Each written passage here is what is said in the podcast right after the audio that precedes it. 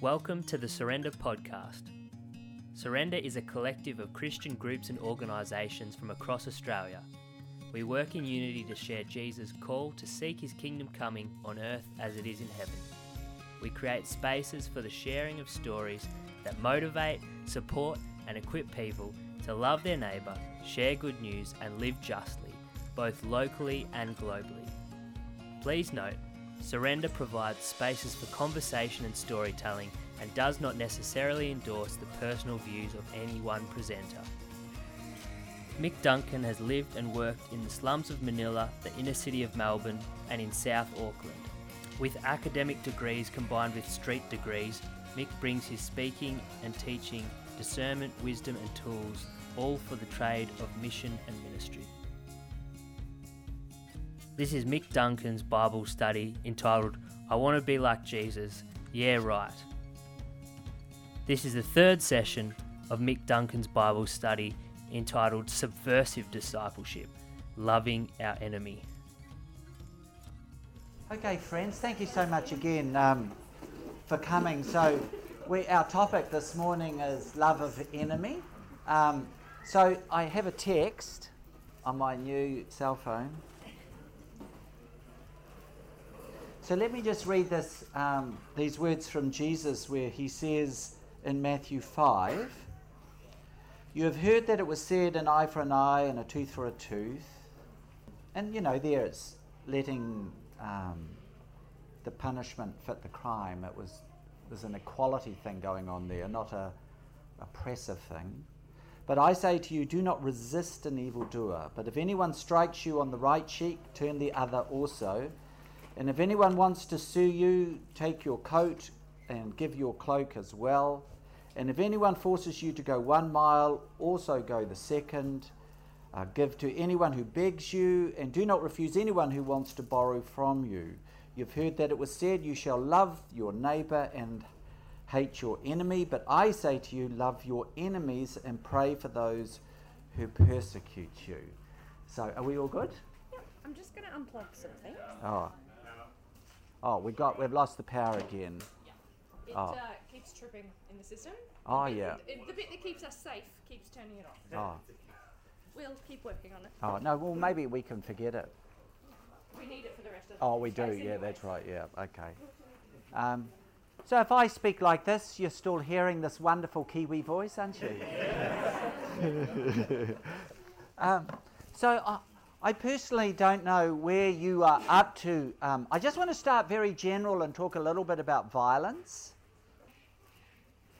You know, I, I don't think it's clear cut that you can adopt a pacifist position from Scripture. I thought I'd just start lightly and gently. Um, but I do want to get to a working definition of pacifism soon. But you know, when I read scripture, you know, there, there are passages in, in the Pentateuch, for example, that talk about how one conducts oneself in warfare. So it's not a straight prohibition on warfare. There is more, how can you be, how, yeah, how do you conduct yourself in warfare? So we read that in Pentateuch. I, I'm just wanting to be faithful to Scripture here. And then, for example, um, if you go to the Joshua narratives, here we go again.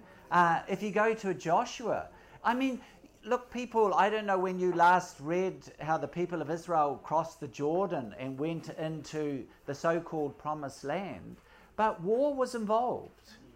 And you cannot divorce war from the actions of God in the Hebrew scriptures. You just simply cannot.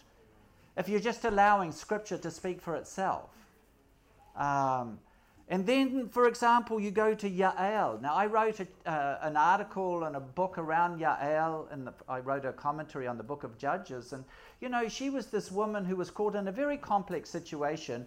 And, and there was the commanding officer of an opposing force who had to flee the front lines because he was his and his forces were being defeated. So he landed at her kind of tent doorsteps. And being the very hospitable woman that she was, she welcomed him into her tent and she opened her tool bag of hospitality and, and, and drew out, you know, a bed, a shelter, and drink, and a hammer, and a nail. and then when he was so exhausted from fighting and running and fleeing, she um, placed the nail next to his temple and drove it through his head. And scripture says of this woman, she is the most blessed of women. I don't know what you learned from that. Never go camping with a woman? I try. Um, uh, and then, you know, some of us here, we love to read the book of Esther. And, and Esther is a truly complicated piece of scripture. And, you know, Esther, she gets to the end and she actually persuades her husband to destroy, kill, and annihilate 75,000 people. Now, this is all in the, this is in the book of Esther. And then we go into the New Testament, for example, and Moses and Joshua and Yael are not repudiated. You know, they're not they're not castigated. They're not. Jesus does make comment about Moses and about and and Hebrews makes comment about Joshua and so on. So scripture is a complicated book, isn't it? Yeah. So where do we go from here? I mean, what about you? Are there some people that you can't bear to love? You know? Um, are, are, there some people that where you think of them, rage springs up? I mean, are there some people for you where you have a desire to hate? I mean, you think, for example, of people in this country and my country who spew out racial violence. I mean, do you love those people? You think of um, those who sexually violate children in Australia. I mean, do you really love them? I mean, when you think of, for example, um, terrorists, I mean, what are we to do in the face of ISIS? Let's be honest here. They are evil. What they are committing is radical evil. And, and how would you really feel about if you discovered that there was a person um, uh, down the street, a man who was on a sexual predator list and he lived down further down your house? I mean, we talk about love of enemy, but what is that love of enemy? I mean, is it for you? I mean, are, are we to drum up false feelings about the people that I've just alluded to? Is it a matter of gritting our teeth? Is it a matter of manufacturing something, faking something, hyping something up? I mean, what does love of enemy look like in the face of some of the realities that I've just talked to you about. Have a chat with the person next to you. What does this mean? Go to it. What, what does love of enemy look like? Now, we're not in that scripture that I read before. Before the love of enemy, there was that text on uh, do not resist an evil person. And, you know, the whole thing about turning the other cheek. Now, I don't know if you've done work on this. Um, I have. So I'd like to share with you where I'm up to on that, on that text. So, so when Jesus says, um, if someone slaps you on the right cheek, uh, turn the other cheek. Okay, now I need to give you a bit of cultural uh, understanding of what's transpiring. Uh, in, the, in the first century, when someone slaps you, they use the back of their hand and they use the right hand. They didn't use the left hand. Why? Because this was used for hygiene purposes. I will not elaborate. Okay. So uh, this hand was not used, except, but this hand was. And if you wanted to slap, so it's really important you, you get this. If you wanted to slap, you did a backhand. So you backhand someone on their right cheek. You got it? And then Jesus, he's smart. Uh, he says, turn the other cheek. So this person would, would, if they'd been slapped on the right cheek, they would turn the cheek such that the backhand couldn't get to the other cheek. The only thing that the backhand would hit would be the the nose. Did you get that?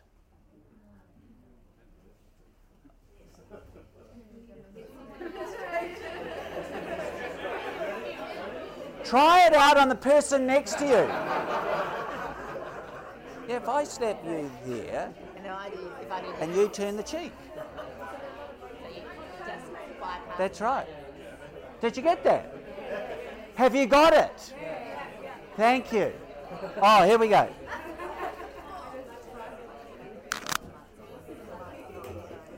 Okay, so no, honestly, if you uh, if some if the backhand goes to the right cheek and you turn the other cheek, all you're going to hit is you can't get to the nose if you're just doing a backhand with your right hand. You're just going to hit the nose. Now, this is really important because what Jesus is saying there is that look, take the initiative away from the person that is in front of you.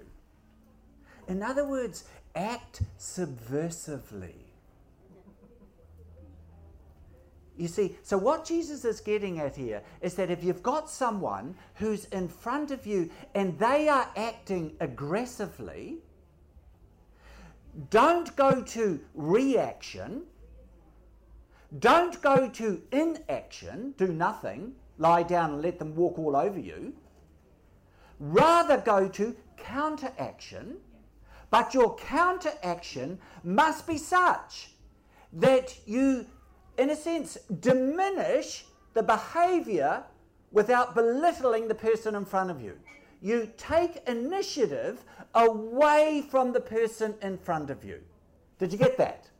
Now, that is how you love your enemy. You act subversively. You do not act aggressively. You do not act violently, but you act subversively. You, in a way, take initiative away from them so that they're not just into power and control and setting the agenda. You now have some power, but it is being used wisely. That is to love your enemy. So, for example, the next example that Jesus used was he said, Look, if someone takes you to court, yes, give them this cloak and then give them your other cloak. Now, in the first century, no one wore undies. So if you do give them your second cloak, you are rendered what? Naked. naked. Now, in Jewish culture, if you're standing before a crowd naked like a courtroom, who is shamed in that process? The person, the other person who rendered you naked. So, another again, you've acted subversively. You have actually taken power away from the person who's being aggressive. Like the one, the next example, when Jesus said, Look, if a Roman soldier forces you to go one mile, by the law of the land, a Roman soldier could do that. The packs were about 87 pounds. They had mile markers on the road. And then what does Jesus say? Go the second mile. In other words, you're making it more difficult and awkward for the person who is being aggressive. But you, in that act, are not acting violently, but you are acting subversively. That is what it means to love your enemy. It's not inaction, it's not reaction, it's counteraction. Tell the person next to you what you thought of that.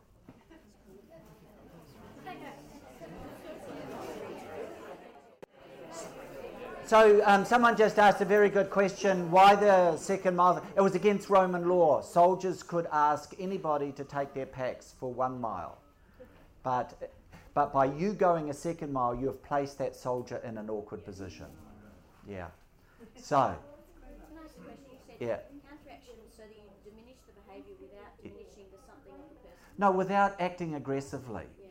So you can, in a sense, you're you're you're taking power away. Um, yeah, that's the best way I can put it. Yeah, but you're not rendering rendering them powerless, but you are taking some power away because they are misusing power. Yes. Okay. A- another question? I just wanted to share a modern day story. Yeah. That's okay. Can you do it cut down version? Cut down. Um, yeah, a friend of mine in detention, in the reality detention, powerless. They just shift you from compound to compound. Um, he built his community based on the compound he was living with. He did not want to move. And so what he did was actually refuse to leave his Yes. tent. Now, love your enemy, as I understand it in that example, is about how you shift the power dynamic. Yes. All of a sudden, in his refusal to leave the tent, the, all the immigration officers, they were completely, they did not know what to do Yeah. in terms of counteraction. They were like, what, we can't physically drag him into this other compound. Yeah. And he was like, he would literally talk to them while he's sleeping on Yeah. his bed and just having, I'm not moving. Yeah. And so they, it just completely sent the whole system up Ah. and down because they're like, we don't know what to do with this young man who refuses That is a brilliant illustration. Thank you, friend. I like that. Yeah, absolutely. So, so let me just kind of concretize this a little bit. So, for example, you know, we've had Tony Campolo here to surrender. I don't know if you've heard of Tony, but like, there was a time when he was at school.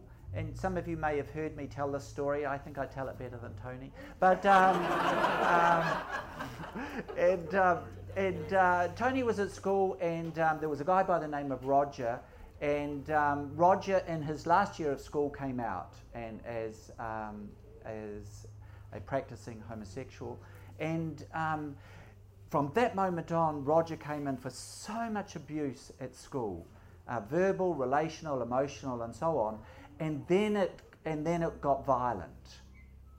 And the way it, w- it became violent for Roger, and so Tony was uh, on the schoolyard with all the, you know, um, but in this particular incident that I'm about to tell you, Roger was not, I mean, uh, Tony was not a participant. Um, but um, they did compulsory sports at the school, and you all had to shower off after um, sport. And so all the boys were in the shower room, and Roger was there, the guy who came out. And then the boys encircled Roger. They turned off the shower taps, and then the boys proceeded to all urinate uh, on Roger, who was in a kind of a fetal position uh, on the ground. The, all the boys then, uh, you know, got dressed, left. Uh, Roger showered, got dressed. He went home, sat quietly at the dinner table with his parents, and then when his parents were sound asleep later that night, Roger went down to the basement and he suicided.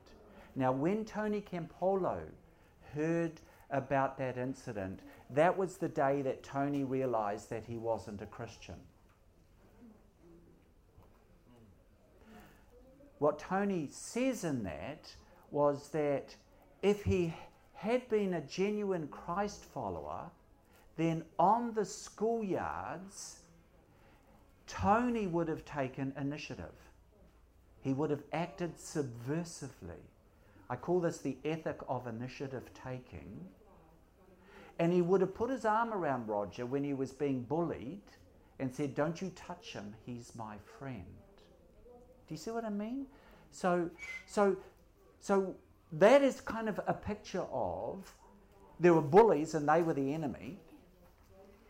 And but Tony could have, in the face of those bullies, taken some form of initiative, but he realized that he hadn't because he didn't want to lose his friends. And so it was that day he realized that he wasn't really a Christ follower.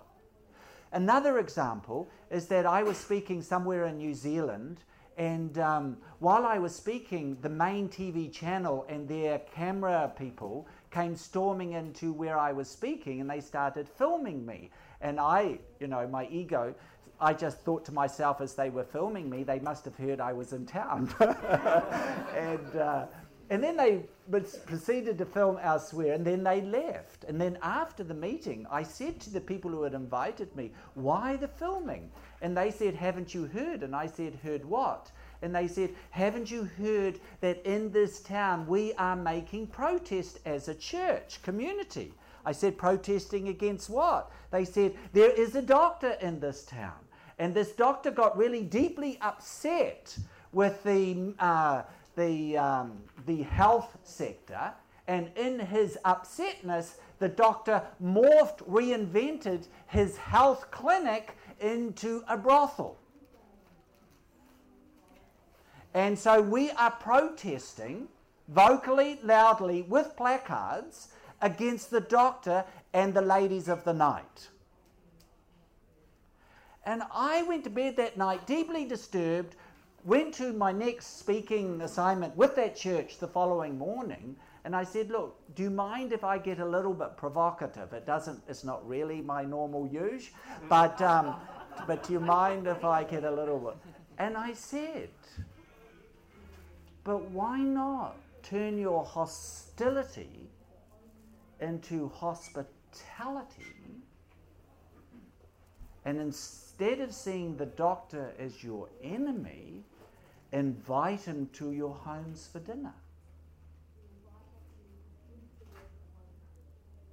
Are you with me here? In other words, countercultural, counteraction, being subversive. You know, I chanced upon this brilliant story of a, a, a guy called Will Campbell. He was caught up in the racist um, uh, riots around Martin Luther King and so on in America and he was with marching with Martin Luther King. Um, but then, and, and but the Ku Klux Klan were violent against Martin Luther King and the other marchers. But there was this Christ follower by the name of Will Campbell. And when some of the key leaders of the Ku Klux Klan were arrested and were on trial, where was Will Campbell? he was sitting right next to the leader of the Ku Klux Klan, Sam Bowers, and helping him through his trial. Not defending him, he was an evil man, but he had come alongside him. So he was going from Martin Luther King to Sam Bowers, back to Martin Luther King to Sam Bowers he was acting subversively, counterculturally. It was counteraction. I think it's just brilliant. Is that right? Now, I have to ask a question. Because um, I do think, actually, in centre left circles, we're very selective on who enemy is. And some people wouldn't some people wouldn't want to get alongside that doctor. And some people wouldn't want to get alongside Sam Bowers. You know, they're willing to get alongside other people, but not these people. But I think the whole parable of the Good Samaritan just turns all that upside down. So, um, anyway, have you got an enemy? Do we have enemies in Australia? Do you have enemies? I worry about it. Um, we just come from a place where we haven't been using yeah. transport. Yeah we now live in Melbourne and, yeah. and we want to get public transport. And I, am aware that every time I get on a, a bus or a train, that there might be um, an example of having to step in and protect a child from, um, from bullying. It seems to happen. Yes. Um, so, how does one prepare oneself for that constant sort of vigilance yeah. without um, inflaming a situation? Yes. You know, it, do, it, is, it does Yes. really are dedicated to public transport. Yes. Everybody's ability to access public transport. Yes. These scenarios seem to happen very often. Okay, so the issue of bullying uh, yeah, in Australia, yeah. yeah. Do, do we have enemies here? Because that is a big word. Like in Jesus' day, the enemy was obviously Rome, the Roman Empire. So you had definite, genuine oppressors who acted aggressively and cruelly. But do we have enemies? Or do we have people in this country who are difficult and different? Because you know, like, sometimes when you label a lot of people enemy, you diminish that term. It's like when, you know, if I use another example, people now call stress and anxiety burnout. So the term burnout has been diminished. I mean, burnout is a category, but whether we all suffer burnout, do you know what I mean? I mean, uh, so my question is do we have enemies? H- have a little talk.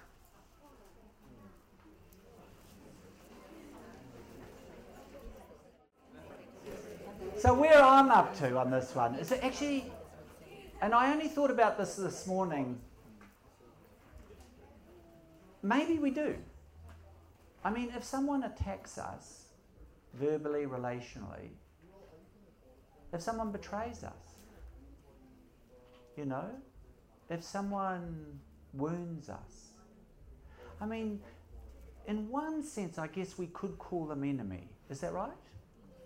So if you don't, am I right? You know, someone betrays, attacks, wounds, however that attack or wound comes. So, if, and so therefore we're tempted to render the person in front of us enemy. So, if you don't mind me morphing into a little bit like Dr. Phil, um, if that is the case, look, I do commend, and I've hinted at it before, that we make as a practice bereavement work. So I, I'm wanting to suggest solution side here too. In other words, you know what bereavement work is? It has three parts to it. So if you have been attacked, you've been wounded, you've been betrayed, however that comes to you, and you're tempted to see the other person as enemy, then you do need to do bereavement work. Now, what that involves is first memory work. In other words, you, if that happened five years ago, you need to name it. If it happened 16 years ago, you need to name it and call it what it is. So that's calling to memory that which has happened to you. I mean, look, please hear. Every single person in this room, you carry a bag slung over your shoulders and that bag contains your history. And I make it a spiritual practice of mine three or four times a year to dip my hands into my bag that contains my history and deal to the bits and pieces of my past. I mean, the best way I can illustrate this is telling you a story. And there was this stretch of water, and there were two monks, and they came across the stretch of water, and there was a damsel in distress. And the older monk said to the damsel, My dear, why are you in distress? And she said, I want to get across the stretch of water without getting my feet wet. And the older monk said, No problema. So he picked her up and clutched her to his chest. And he said to the younger monk, Come on. So they walked across the water. They got to the other side. He let her down. And then he said to the younger monk, Come on, let's get to the monastery. They got to the gates of the monastery, and just as they were to walk through, the younger monk said to the older monk, Naughty, naughty, naughty. You know, we're not meant to pick up girls like that.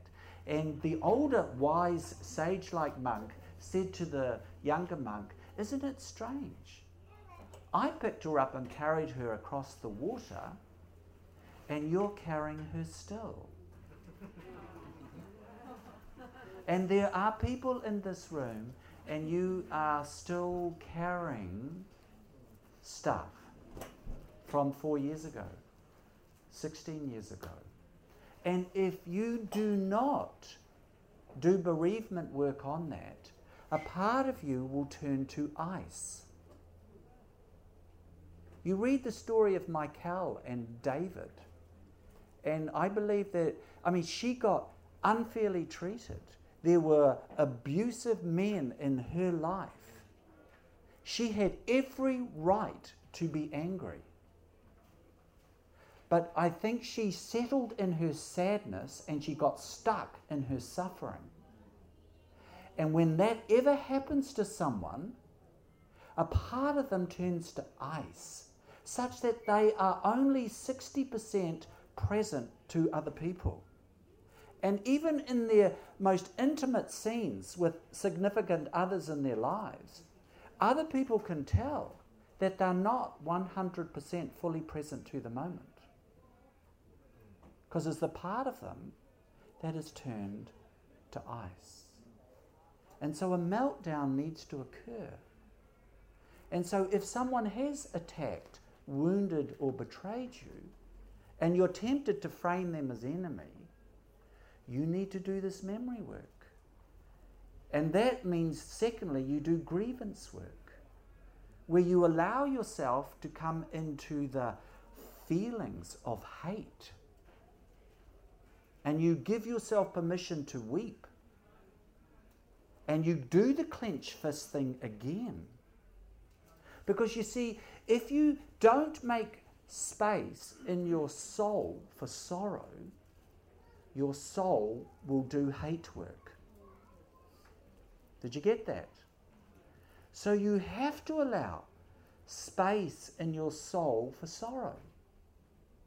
But then you can't stay there, as I've just talked about. You have to then do grief work. And grief work is the practice of relinquishment, allowing these things to be like autumn leaves in your life letting go. So I think there are enemies, but they come in different form than, the, say, the Roman soldier in Jesus' day. Um, so that's what I'd say on that. I don't know if you, if you didn't mind me doing a little bit of Dr. Phil there, um, but I think that is important work. But just to finish, um, uh, back to this motif of taking um, initiative. Look, if there are people in our lives who are enemy or difficult or different, some of the things that I have learned to do, and I've covered this in my recent book, which is called Alongsiders, that's on a number of the tables in the big auditorium. Um, but uh, what I've learned to do here is, is um, one thing that I would say is um, look, please, people, if you've got someone who you have framed like enemy, suspend judgment on the person in front of you. The social research tells us that we human beings, between 2.2 and 4.6 seconds, quickly and subconsciously uh, sum up the person in front of us. I mean, I think you've heard the story of a guy and his little children in tow. They got onto a train, true story. And as the train took off, the kids acted out horrendously in the train. A whispering campaign started up in the carriage. What a terrible dad. Where's the mum? And look, you know, look at those, those kids. And it got so loud, this is a true story, that the father, after about an hour, stood up and spoke to the whole carriage. And he said to them, One hour we came from the hospital, and their mother, she died.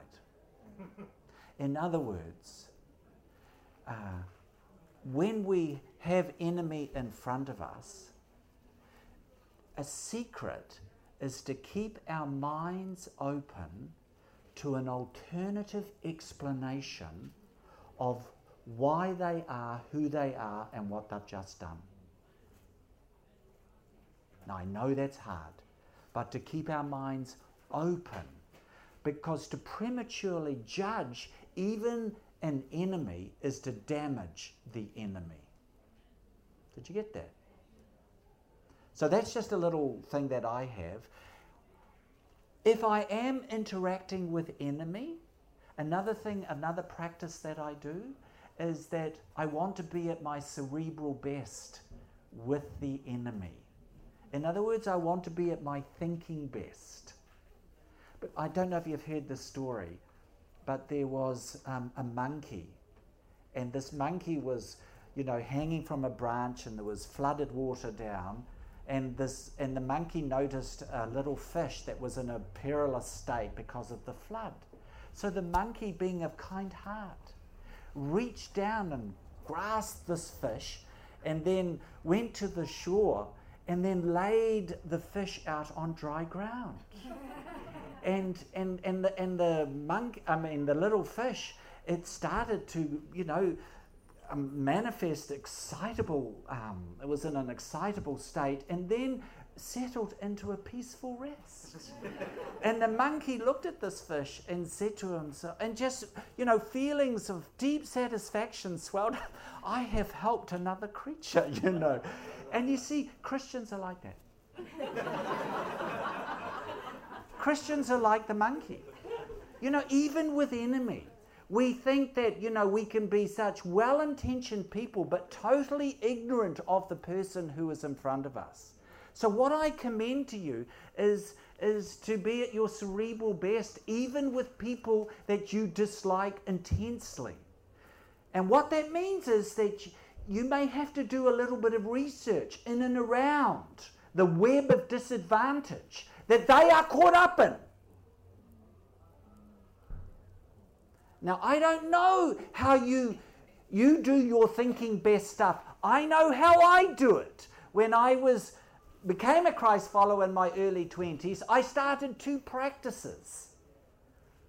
And one, the first practice was, like for example, if I was at the dentist and I saw a great article in a magazine while I was waiting to be drilled, I ripped that article out of the magazine. It was for the public, so I ripped it out and I got a manila folder and I put it in a manila folder and I called the, artic- the manila folder depression if the article was on depression. And it got to a point where I had one box, two boxes, three boxes full of manila folders on all manner of topics around what people get caught up in in terms of their web of disadvantage. It then got to a point where I needed a two drawer filing cabinet, then a four drawer, then another four drawer, then another four drawer. I tell not a lie, another four drawer, and then another four drawer. Slightly obsessive compulsive, but, um, but I. And then so I, and now I still do that. I still do that. I have electronic files, files, but I still do that. And then secondly, um, I, I don't know if you do this. When I started reading books, um, I create an index at the back of the book. Because you know what it's like when you're reading a book and you chance upon something you really like, you think, I'll never forget it. but you do. So I have this index at the back of every book that I read, and I'll put, say, Fear, page 23. And then I got a, cards, and I put Fear at the top of the card, author's name, title of book, page number. And so I have electronic cards now. And I've done that since, I mean, for over 40 years. And it all came to fruition. I'll just give you this, and I tell this story often. But there was one young woman, and she said, Mick, can we have a chat? And I said, fine. And we met at a cafe. I hadn't met her before. And she just said to me, Mick, she says, I'm Christian and I'm a lesbian. And so I don't know what you would say at that point, but the first thing that I said at that point was, I'd love genuinely to hear your story. So she told me her story. And she, it was such a long story, I had to be somewhere else. And I said, Look, I'm sorry, I've got to go. And she said, What? And I said, Look, I'm sorry, I've got to be somewhere. I've got to give a class somewhere. And um, she said, Can we meet same time, same place next week? So I said, Fine. So what was I doing between the two coffees? I went to my folder on lesbianism and I went to my index card on lesbianism. And so when I got back to her, I asked knowing questions. And she knew that I was knowing and wise. So what did she say next? Can we have another coffee, Mick? Do you get this? So, in a sense, you become the go to people. And Jesus was a go to guy. Even by people who may be scared of what you think, or you may be scared of what they think and do. Did you get this? A last practice that I do is the, it's the, the practice of positive attribution. In other words, I don't know, when Jesus saw people, even enemy, what did he see? Do you know what I think he saw? He took his glasses off, as it were, and he just looked at these people and he thought, wow, another one of my father's children. In other words, an evil action does not erase the image of God that has been stamped on that individual in front of you.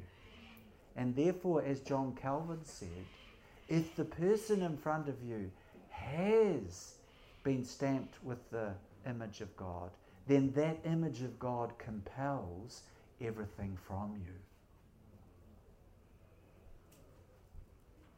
Did you like that? So, those are just some of the little practices that I employ. I don't know if they're helpful. Um, if you did have a question, what it would be, tell the person next to you. Go to it.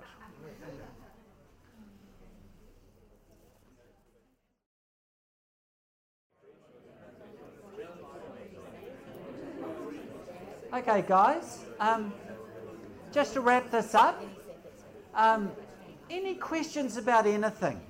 I've got a race. I've got to. I'm getting a ride soon. So yes, my friend.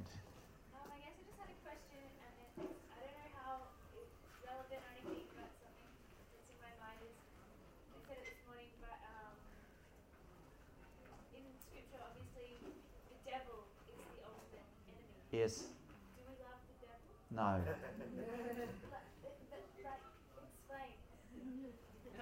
I mean, Jesus said that we are to love our enemies.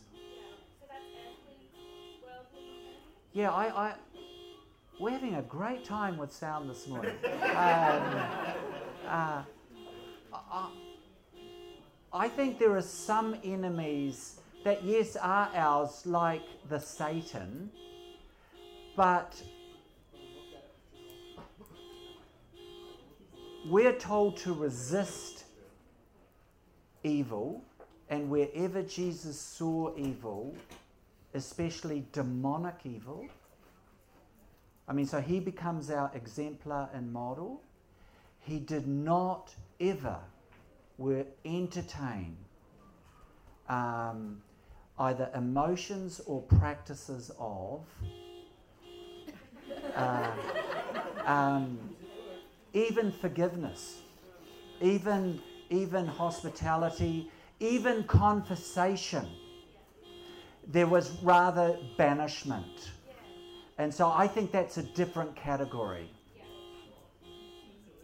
So there are categories of enemy.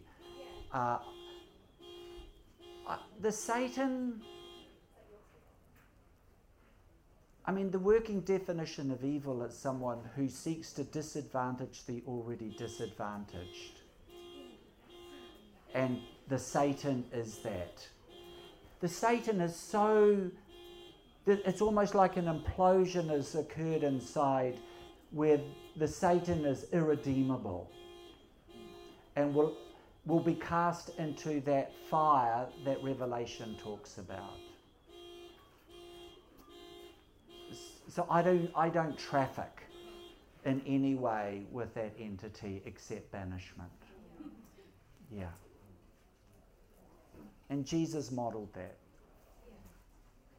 But, but with others, uh, there was forgiveness. Yeah, that's a very good question. Uh, yes? Acting in a subversive way in Yeah. various situations is going to be different. Yes. Have, can you give us any kind of help or suggestions about working out what that's going to look Well, like? it's a bit like Tony. He could have stood with Roger. Jesus in John chapter 8 with the woman who'd been caught in adultery. It's beautiful. He stood in public solidarity with her, but then later on he didn't minimize her sin. In a sense, he, he was a good lefty and he was a good righty. the right want to draw attention to the sin issue, and the left want to stand in public solidarity with those who are being discriminated against. Jesus did both. So that's a form of initiative. And, and those that were willing to throw the stones, they all walked away. So Jesus took initiative away from them. So, yeah, to do this thing, you have to be intuitive, creative, imaginative, and therein lies the fun. and some of you look as though you do need more fun in your lives. So, so no, you've got to be creative. Mahatma Gandhi was a master at this thing. Now he didn't do it as a Christ follower, but but he did see this this thing about taking initiative away, and so he did salt marches. Now that's very creative. And by that, he acted subversively, and the British, this empire, could do nothing. You've got to be creative. Yeah.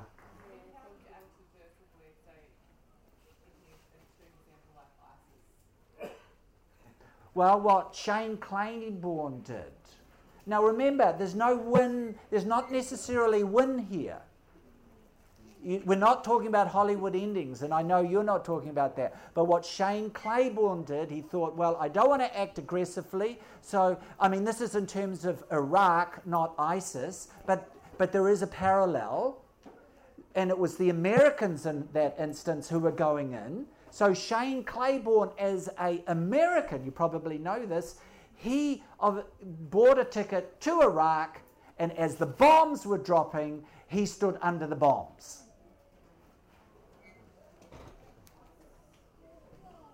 Now, America still toppled Iraq, um, but there, that was just an example of a Christian who it was an act of daring initiative. Um, I haven't faced ISIS, I don't know. What's the point of standing under a bomb? He just wanted to be in solidarity with those, especially civilians, because America, his country, his country, was saying this is a just war. And if you've looked at the tenets of just war, non combatant uh, immunity. In other words, we will do everything that we can to minimize civilian damage. The Americans were not doing that in Iraq. So he thought, whether you agree with him or not, he will go and be in the house of a civilian and be in public sol- solidarity with civilians. Jesus stood in public solidarity with a woman who'd been caught in the very act of adultery that the law of the land said at that time she should be stoned.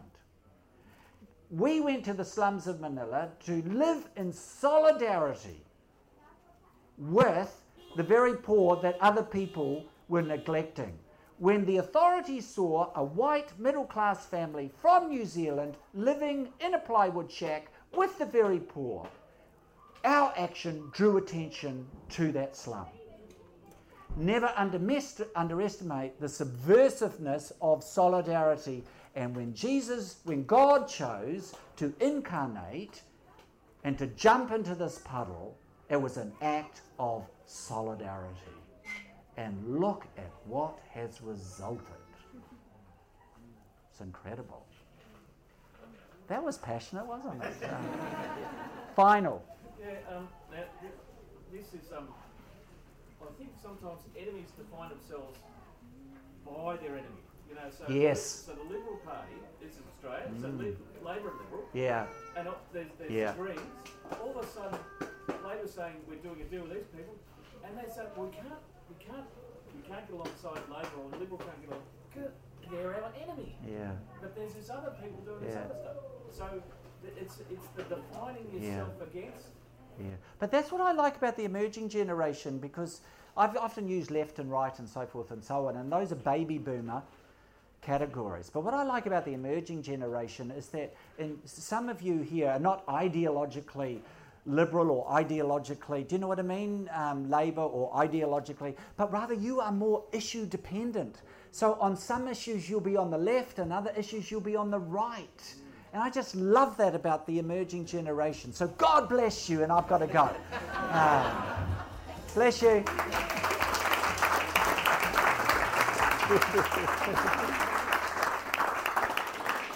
This was one of many conversations recorded live at Surrender 16. We hope you found this podcast inspiring and thought provoking. Please check in with us at surrender.org.au for more resources and opportunities to engage and connect with our wider movement.